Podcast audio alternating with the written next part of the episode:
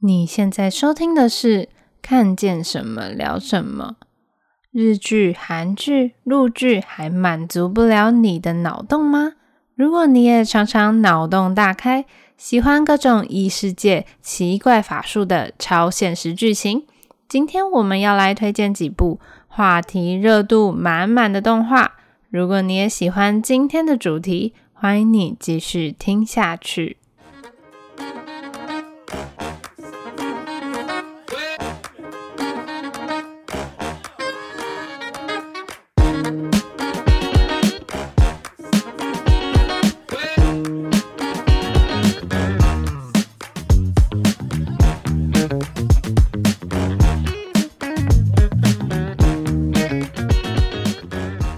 大家好，我是 Killy，我是嘎嘎。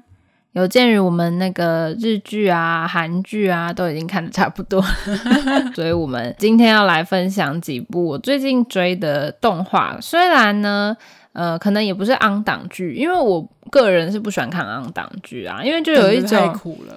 对，因为如果要追安档剧，就是我看完这一集，我还要再等一周或是一个月。这也就是为什么我到现在还没有打开《机智医生生活》。大家都在等你《机智医生生活》第二季的那个剧评，哎，没有，大家都在等啊。我们的收听率又没那么好，请帮我们多多分享哦。OK，好，第一部动画要来推荐的就是《咒术回战》。你有听过《咒术回战》吗？因为它最近真的是热度满满诶，各大新闻报纸都在播报它。有，我有一直听到这一部动画的名字，但是因为我对动画真的就还好，不会特别去看。连那个 Uniqlo 都有跟他联名出了一系列的那个 T 恤。我觉得 Uniqlo 联名已经有点太泛滥了，他跟很多的。呃，不管是动画啊，还是画家，反正他各种跨界联名都很多啦。对啊，可是他只只跟红的啊，表示他很红嘛，因为才卖得出去嘛。对啊，他之前有跟鬼面联名啊。对啊，都有。嗯，那《咒术回战》呢？其实呃，我一开始在他刚出的时候，我还没有去看。那他出的时候，其实就是热度很高，然后呼声也很高的一部作品，常常被拿来。比拟的就是《鬼灭之刃》，因为《鬼灭之刃》算是在去年跟前年嘛，就是最火热的一部动画嘛，不管在台湾还是在日本。那其实他们两个啊有一点点像，因为他们都是那种。呃，像鬼灭的话，大家比较熟，他就是打鬼的，嗯，就是要打，他们就是会有正邪两方嘛，嗯、然后就是要灭鬼，鬼，嗯，对。那咒术回战，他其实这个思路是差不多的。鬼灭的话，我觉得他专注在剧情上面是比较多。咒术回战，它其实是一个日本漫画家借鉴下下的漫画作品。然后它是在大家很熟悉的那个周刊少年 Jump 上面连载，而且算是蛮新的一部作品。那动画的话，就是在二零二零年的制作播出。然后它的制作的公司其实是，诶，可能大家比较常听过它的制作作品，就是它是《进击的巨人》，然后最后一季的那个动画的制作公司，呃，同步制作的。那它的故事呢？其实大部大部分的故事其实没有很复杂。它的故事就是在讲说，呃，里面的咒灵。那咒灵是什么？就是它是以人类的负面情绪，呃，累积就是产生的一个怪物啦。可以理解为怪物，就是有点像是鬼灭的鬼怪这样子。然后这个咒灵对人类就会造成危害啊，然后就会有不明的呃死亡或者失踪的人，就是被这些咒灵杀死这样子。里面就会只有使。可以使用咒力这个力量，可以把这些咒灵消灭。那这些可以使用咒力力量的人呢，就叫做咒术师。嗯、那咒术师他的力量来源就是透过使用这些负面能量，就是刚刚讲到人透过人类的负面产情绪产生出来的负面能量，然后就变成他们的一些攻击力，这样，然后就可以跟咒灵战斗。对，他他大概的故事背景就是这样，很简单。就是你可以理解，它就是会有哦正邪两方啊，就是呃邪的那一派就是咒灵，然后正的那一派就是咒术师，然后他们就是要消灭咒灵。那有一个支线就是呃坏的咒术师，就原本他可能是好的咒术师，但是呃他会使用咒力，那他反叛了，他就变成跟咒灵是同一派。的人呢，他们被称为诅咒师，所以诅咒师跟咒灵是一派，然后咒术师就是要消灭他们这样子。那故事呢，就是从男主角虎杖悠仁，然后无意间捡到了一个被诅咒的手指开始，因为他的那个诅咒的手指会吸引很多咒灵，所以他就要跟那些咒灵对抗的过程中，他为了要解救呃学长姐呢，不小心把这个手指给吞下去，也太奇妙了吧！他解救方式是把那个路上捡到的手指吞下去。嗯，因为这个男主的，我觉得他的人设就是有一些关于他们的故事背景，我就不剧透啦。但是总之呢，他的故事起源就是他把这个手指吃掉了。嗯，那这个手指是什么嘞？那他吃掉的手指其实是呃，可以说咒灵界的大 boss 啊。所以就是。等于吃了大力金刚丸的那种概念嘛，差不多意思。那他的大 boss 叫素摊，那素摊就是呃，他是在很久很久之前呢，就是被称为最强的咒灵。然后他被封印的时候，就是他有二十只手指，然后四散在各地。反正呢，主角就是吃了他的一个手指之后，跟他合而为一了，就是他的身，他可以听在身体里听到素摊的声音这样子，嗯、但是却被发现他居然可以压制。他的力量，因为他吃掉那个手指的时候呢，周围人都很惊吓，就以为他可能会被素弹吞噬掉，结果并没有。呃，因为在咒灵界就分两派，就有一个旧派的呢，就会觉得说，哦，他很危险，他可能随时会被这个大 boss。呃，可能吞噬他的灵魂这样，然后身体就被占据啊，然后就拿去做坏事之类的。听起来很像那个漩涡鸣人体内不是也封锁着那个九尾？没错，就就类似的概念，因为我觉得他们都是，嗯，就是设定上有一点相似，对，只是他的只有主角会没事这样子，对，就是主角都是没事，对 对，那。呃，反正他的故事呢，就是他吞噬了那手之后，咒灵界的旧派人士就想要杀掉他，不是咒灵界啦，就是咒术师界的旧派人士就想要杀掉他，因为觉得他吞下去之后，他可能会被黑暗力量给那个控制之类的，是不是？对，但是呃，站在新派的那个最强咒术师五条悟就不这么认为。反正他就是用了一些方式，就是延迟了那个主角的死刑，然后就收他为学生，东京校的学生。然后就呃，接下来故事就会跟他们去寻找这个素摊的手指有关系，这样子。手指不是被他吃掉了吗？因为他有二十只啊！你刚刚有你刚刚有在线吗？哦、oh,，OK。哎，整体听下来，这个故事真的让我频频的想到《火影忍者》，哎，反而不是想到《鬼灭》。而且我必须说，就是在人设部分，跟《火影忍者》也一直让我觉得有一种冥冥之中的默契，就是似曾相识？因为他们的组合，因为我没有讲的很详细啊，他的组合其实是两男一女，然后再加上一个老师。就是如果你把咒术换成忍术，然后又有老师又收学生，然后又封印了一个什么黑暗力量在体内，那那听起来就是火影忍者的剧情啊！对，我一直想到火影忍者，而且重点是老师也是头发白色的，然后也戴眼罩，然后你又说他们踏上了寻找什么素摊的手指之路，对。那那火影忍者他们不是也是组队之后就踏上了某一条路，然后去做什么事之类的吗？所以我就说他在剧情上的设定其实没有到很新颖，嗯，而且我是超级火影迷，所以我一直就是会一直有一种火影的即视感。哦，OK，好，但是因为我其实已经把这一季的。呃，动画已经看完了，而且其实它动画的评价算是蛮高的啦。那我也是这边会呃分析一下，我推不推荐这一部动画作品哦。其实我整体来说是推荐的。那推荐的点几个哦，第一个就是我觉得它的动作画面还是蛮精致的，嗯、就像呃，不管是看《火影忍者》啊、《鬼灭》啊，或者说《咒术回战》这种类型的作品，其实我觉得。嗯，很大的一部分重点就是在看他们战斗场面嘛。那我觉得战斗场面它处理的非常的流畅，而且又很带感。而且我觉得它里面就像是火影，他们就是有很多忍术的派别嘛。那咒术师他的设定也很有趣，呃，比如说他有可以靠语言攻击的术士啊，或者说操纵傀儡的术士，当然也有大家最喜欢那种拳拳到肉的那种体术招式。那不就真的跟火影忍者很像？因为就是像里面的小李，就是走拳拳到肉的那个路线啊。那操控傀儡好像好像也有这一派人数，不是吗？因为这种设定，我觉得在大部分的那个，雷同，就是都雷同。但是我觉得在动画处理上，呃，如果你喜欢格斗啊、对打类的作品，我觉得它处理算是还 OK，蛮好的。当然，我觉得《鬼灭之刃》它的技术层面，还有它那个资金的挥霍层面 当然是无不可比拟的。但是以呃，二十四集一季的作品来讲，我我觉得它每一集的处理都很不错。如果你是喜欢这类型的作品，就是战斗啊、格斗类的作品呢，我觉得还是相当推荐的。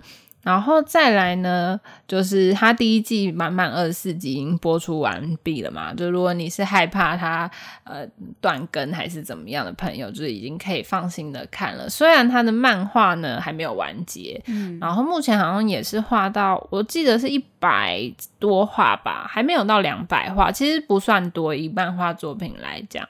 但我觉得，就我看完动画之后有去追漫画。嗯，我觉得动画是比漫画好的。嗯，漫画的表现也 OK 啦，就是在 OK 的水准。但我觉得动画是有比较好看的。那如果大家对于后续剧情有兴趣的话，可以再去追漫画的部分。然后接下来那个年底，它也会有呃剧剧场版上线，是关于这个第一季的前传的部分，关于那个五条悟老师的。呃，故事剧情，那我很像卡卡西那一位哦。对，长得很像卡卡西，但是那个眼罩拿下来还是长不一样啦。嗯，为什么白色的头发啊，跟他一些造型真的是很有既视感。对，很有既视感。好，那再来，我觉得第三个我推荐的点就是它的画风真的很精致。嗯，常常会被拿来跟《鬼灭》比较嘛，就是这部作品，主要他们一个是前后出，那再来就是它的设定上很相像。嗯，那我自己私心来讲，我觉得《咒术回战》的画风啊、人物设定都比较符合呃成成人向的需求。不是不是 H 哦，就是对于我觉得以成人的那个审美来讲，会觉得哦，《咒术回战》会让你看了之后觉得哦很帅，主角很帅，很带感啊，然后会觉得哦五条悟老师，因为五条悟老师他是他的设定人人物设定是最强的咒术师，就是你会频频觉得他的招式哇很帅，然后你也会觉得这个人物是很美型这样子，很有魅力的，对，很有魅力。那鬼灭的画风呢，我个人觉得比较偏向于面向儿童啦，不是说剧情，就是以画风来讲，就比较不是我个人喜欢的。呃，如果你是喜欢画风精致的人，我觉得这部作品也是很不错的，在动画上它至少没有被毁掉啦。因为很多改编成动画的作品有时候会被毁掉，就是那个作画风格整个因为资金的问题，对，但是还是有几个小缺点啦。第一个就是刚刚一直提到剧情的部分。其实我觉得它的剧情就是没有太大亮点，就是它比较是那种你可以想象得到剧情套路比较固定。对，就像呃，其实火影忍者打到后面，也就是一直打下去这样。对，就是你可以想象到哦，就是又出现了一个坏坏人，然后你又要再再再去打败他这样子。我觉得他在剧情上就是没有太大亮点，但是也不会说完全的太烂就。就是你可以预测到的，但是它不会是我看这部作品觉得它一个必看的点啦。嗯，对。那再来就是它漫画还没完结啊，再来还有它第二季可能目前是说会制作啦，可是可能我觉得要再等一到两年吧，因为它年底要先上那个电影的话，呃，我觉得如果要再等第二季，可能制作。对，没那么快，就是小缺点。但是整体来说，我觉得这部动画还是挺推荐呃大家去看一下的，因为做的还是蛮精致的，嗯，而且有二十四集，因为很多动画其实没有做到那么多的技术。听你讲，其实我也想要去看一下，因为我对于那个人数蛮有兴趣。我觉得是推荐的，我觉得你可以去看一下。然后再加上他的人物，就是对啊，就是会会是，就是看我会觉得哦，很帅啊什么的。嗯，再来补充一点啦，就是他的声优阵容也非常的不错。我觉得以那个声优的表现来讲，呃，不会让你有什么很出戏的感觉。他其实都请一些蛮有名的声优，嗯、那配的我觉得也还不错。对，所以是推整体来说，这部作品还蛮推荐给大家的。好，下一步呢，就是呃，因为最近呢，我们就常在 Netflix 上面找作品。那最近有一部 Netflix 出资的动画，也是呃非常热门的，叫做《周末的女武神》。那这部作品呢，它其实在漫画出的时候，其实就在各大漫画 App 上面呢，就是。纷纷的霸榜，就是他常常就是排行第一，然后大家都是一直很期待他后续的发展。他的制作呢是由那个美村真也原作，他其实是四个画师然后一起作画的日本漫画，然后是在二零二一年的六月份才被 Netflix 出资，然后改编成动画制作这样子，所以它其实有类有点像是 on 档剧啦，但是因为它呼声很高，然后我看那个简介，觉得它的剧情呢好像蛮简单的，就是它不是那种走很曲折剧情，嗯、就是你需要、哦、期待下一集到底怎样怎样。到底发生什么？没有反转，没有内心戏，也没有伏笔的那种剧情。对，我看简介，我觉得是这样子，所以我就点开来看了。那我目前也是追到了最新的进度，就是在 Netflix 上面。那简单跟大家说一下，这部《周末的女武神》到底在讲什么呢？它的故事大纲非常的简单，它就是在讲，因为人类不断的破坏环境，然后众神，他的众神就是指一切神明，包含希腊神话神明，或者说中国的神明，在一千年一度的人类存亡会议中，他们要投票表决，要不要让人类继续存活，还是要让他们灭绝？那因为基本上是全数通过，要让人类灭绝，只有女武神。布伦希尔的反对，然后他主张呢，啊、应该举办由十三位神明对上十三位人类。各自进行一对一决斗的神 vs 人类的最终斗争，诸神黄昏来决定，就是人类到底要不要灭绝。就如果人类取得七胜，就可以存活到呃下一个年度，就是一千年一度嘛，所以就可以存活到下一次的存亡会议这样子。它的故事背景就是这么的简单。真的听起来就是很简单哎，听起来就是格斗游戏啊，就是第一回合你要派谁跟谁，没错，他就是谁赢这样，他就是有一种大乱斗的即视感。可是为什么他呼声很高？你不觉得就是为什么吗？因为他其实剧情上没有什么特别的。我觉得就像格斗游戏就是一样，是历久弥新，从以前的快打旋风啊、格斗天王到现在，都还是一直有格斗游戏，要么就是靠女生穿的少，要么就是靠奶大。肌肉大这样子，我简单分析几点，就是我觉得他呼声很高，还有他漫画一直霸榜几个原因啦。我觉得一个就是他的设定其实挺有趣的，因为像他第一回合战，他的对战名单是吕布 VS 雷神索尔，你不觉得就很想看他们打一架吗？哦，对啊，这样。感觉是对，这样听起来是还蛮想要看一下。对，然后第二回合是亚当 VS 宙斯，感觉他们就有很多内心戏。亚当 VS 宙斯，欸，哎，亚当有什么能力啊？就是那个创世纪指手指的那两位，他他他不是他听起来他很弱啊。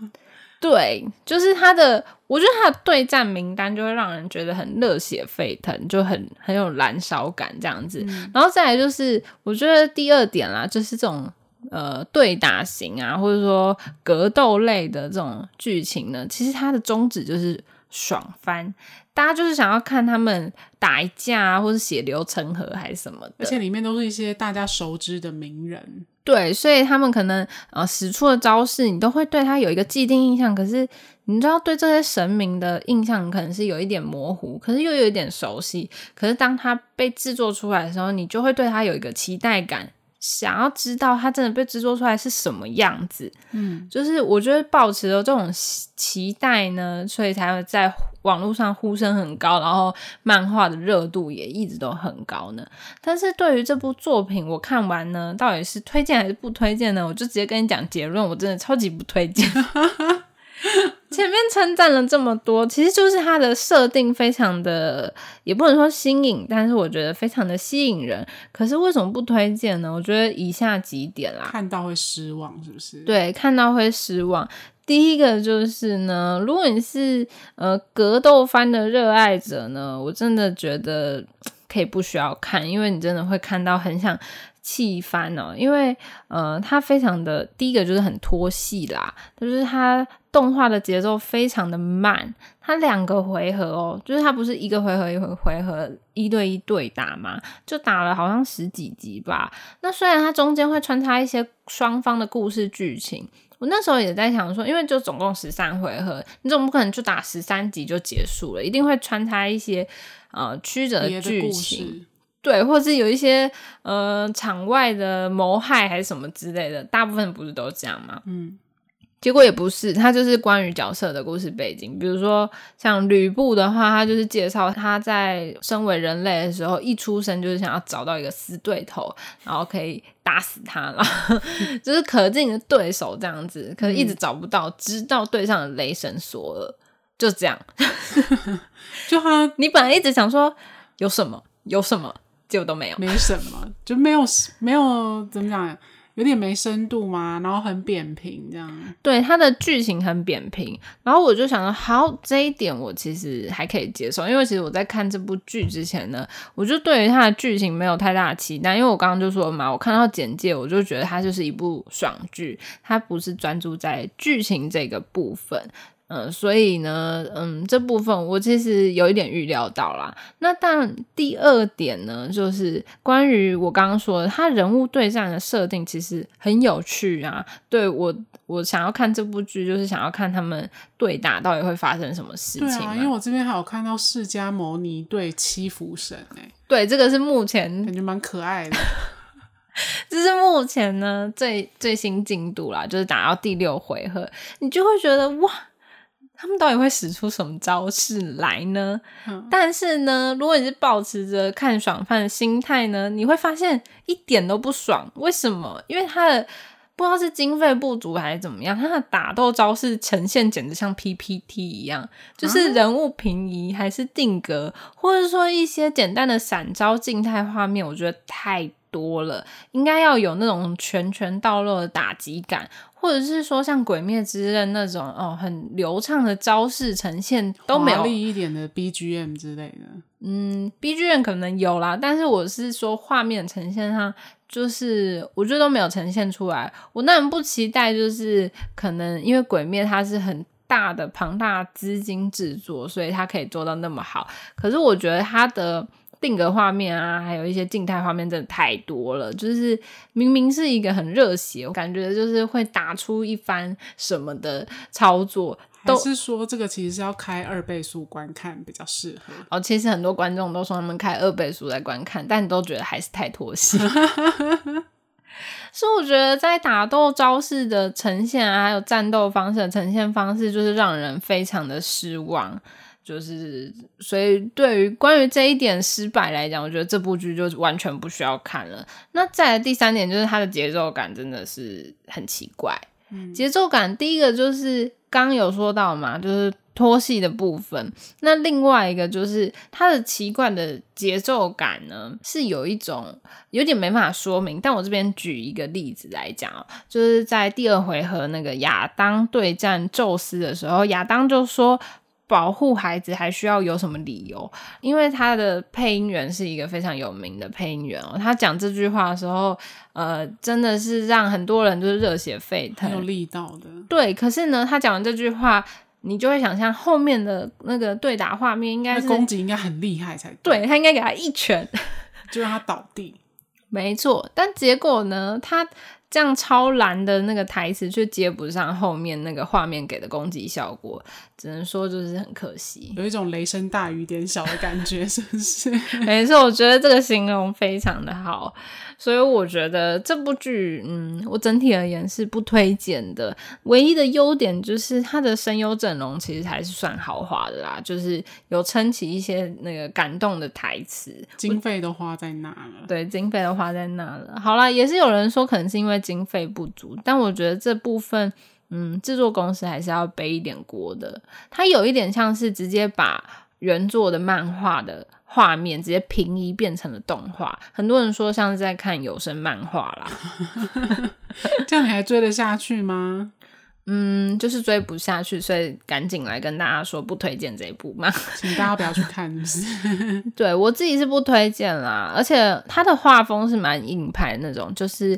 呃，每一个人的肌肉都大到不合理，奶到大到不合理那种。因为那就是格斗游戏的精髓啊！没有没有没有，玩格斗游戏就是要这样啊！没有，你看《火影忍者》，他们也不会长那样啊。没有，那那个是动漫。我的意思是说，我们玩那个格斗游戏，就是要肌肉大、奶大啊。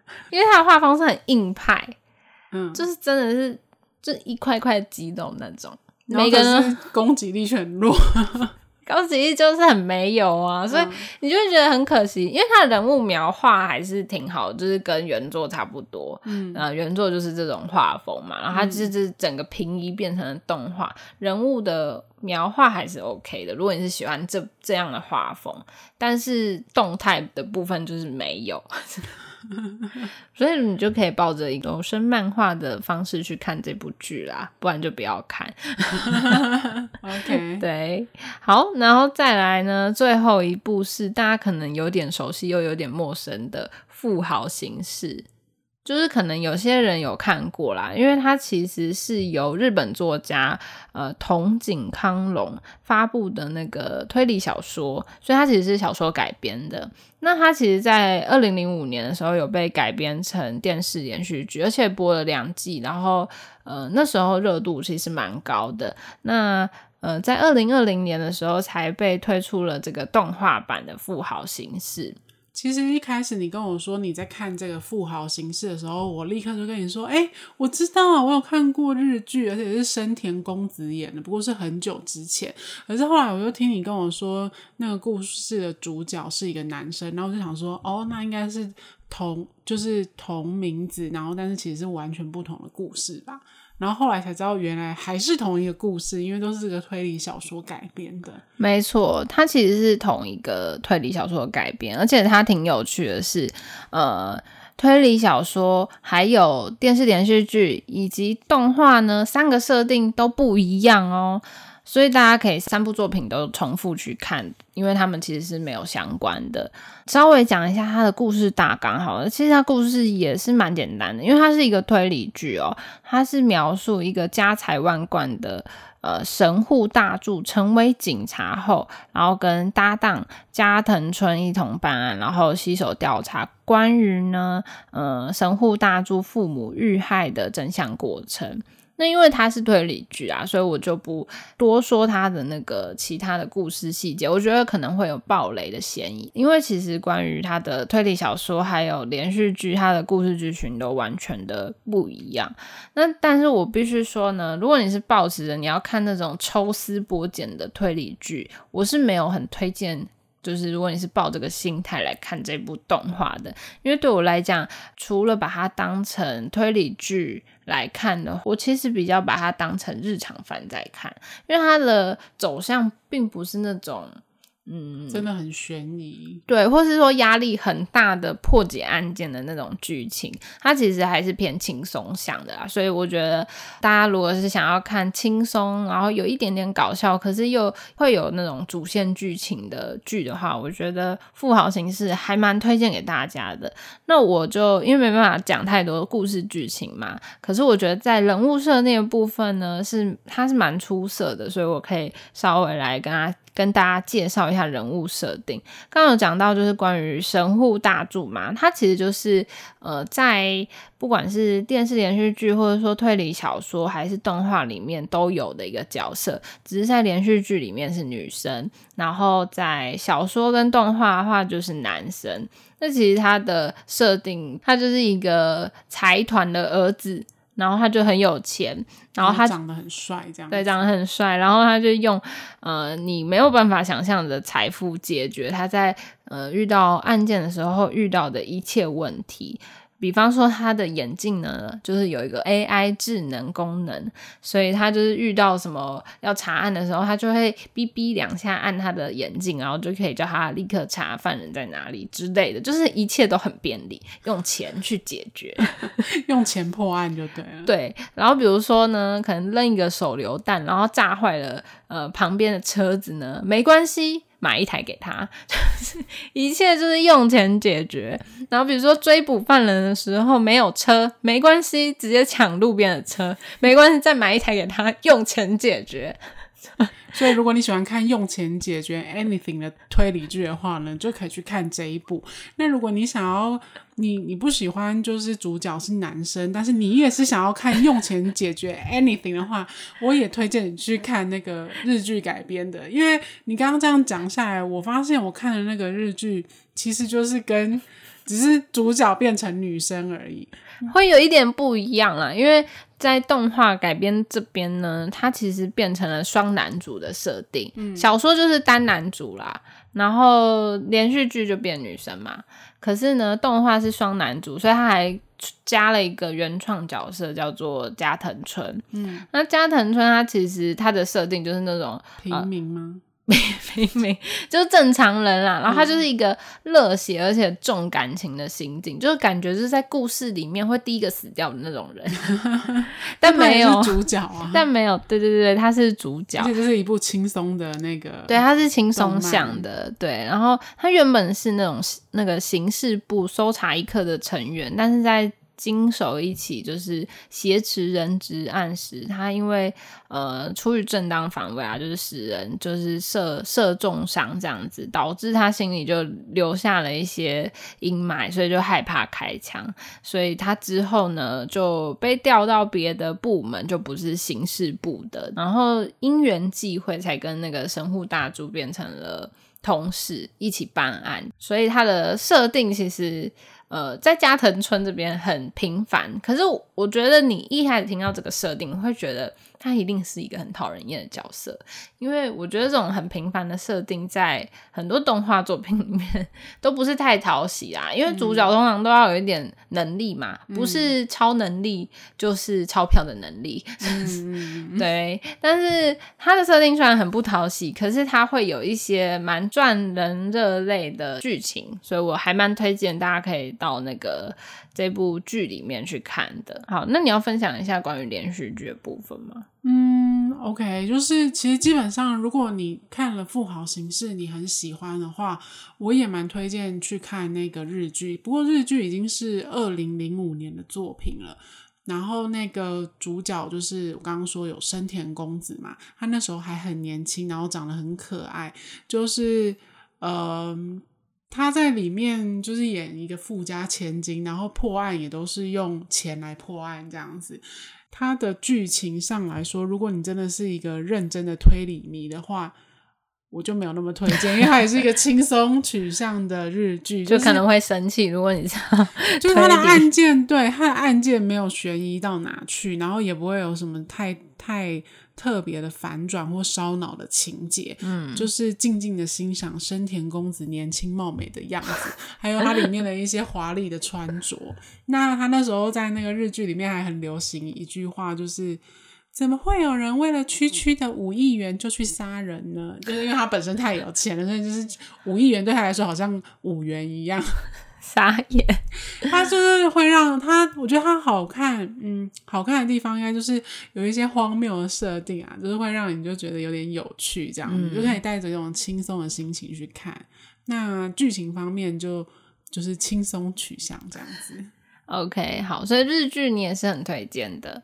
因为我很喜欢深田恭子，你觉得她很漂亮。那那时候我觉得是她的全盛时期，所以我觉得最漂亮的时候，对，值得去看一下。好，那在动画的话呢？我觉得几个推荐的点啦，反正第一个就是因为它也是轻松向的动画，所以它剧情不会太繁琐。像我自己就不喜欢看一些太烧脑的剧，就是我不想要在日常的时候看一些太有压力的剧情，比如说太暗黑的。那我觉得这部剧就很推荐给你。那再来第二个就是它的画风也是很精美的。今天推荐的三部画风都很精美，而且都是我觉得是属于那个成人都会喜欢的画风。然后因为它的双男主设定呢太帅的关系呢，还被观众呢就定义成福相满满，但其实没有啦。因为我觉得可能是因为男主两个就是都太帅了，反正要福就是万物皆可福啊。也不一定，我觉得还是要美型吧。嗯，对对对，但是必须说这两呃两个男主的人设啊，还有他的各各方面的那个颜值都很高啦。那再来就是第三点，呃，我觉得他跟日剧还有小说呃的故事设定都有一点点不一样，而且又加入了一个。加藤村这个原创角色，所以它有一些原创剧情的部分，所以在剧情的丰富度上面，我觉得是有别其他两个作品，所以都很推荐，就是三个作品大家都可以去看一下。那最后呢，就是我觉得它有很多可爱的细节设定，在制作动画部分，我觉得是蛮精美的。像它在每一集的片尾都会加入一个统计画面，就统计这个这次的案件花费的惊人金额。嗯，就是这部动画会有一些小小的可爱的地方啦，就是是我觉得蛮加分的，因为它就是一个日常番，我觉得好。然后再来小缺点的话，嗯，第一个就是如果你是保持着推理剧还是什么警匪片之类的来看，就没有那么推荐啦，因为它推理的成分很低，我觉得很低。嗯、对，那再来第二个就是我觉得它的结尾有一点仓促。我觉得我看完我会觉得有一点是因为经费不足嘛，所以没办法做太多集，因为它其实塞了很多日常上的剧情在前面的部分，就前半段，所以它的主线剧情跑得没有那么快。可是因为它的日常剧情又表现得很好，所以我也不会觉得很奇怪。可是它在呃后半段要做主线的收尾的时候，可能因为他们就决定只做一季吧。所以，呃，它后面的收尾我会觉得有一点仓促，就是这个是我觉得美中不足的部分。但整体而言，如果你是在找一部日常番，然后设定又很完整的剧，我觉得《富豪刑事》还是蛮推荐给大家的。好，以上就是今天推荐或是不推荐的 三部剧。那。关于动画的部分呢，嗯，因为这三部都已经完结了嘛，所以如果大家有去看的话，可以在那个 IG 的给我们一点回应。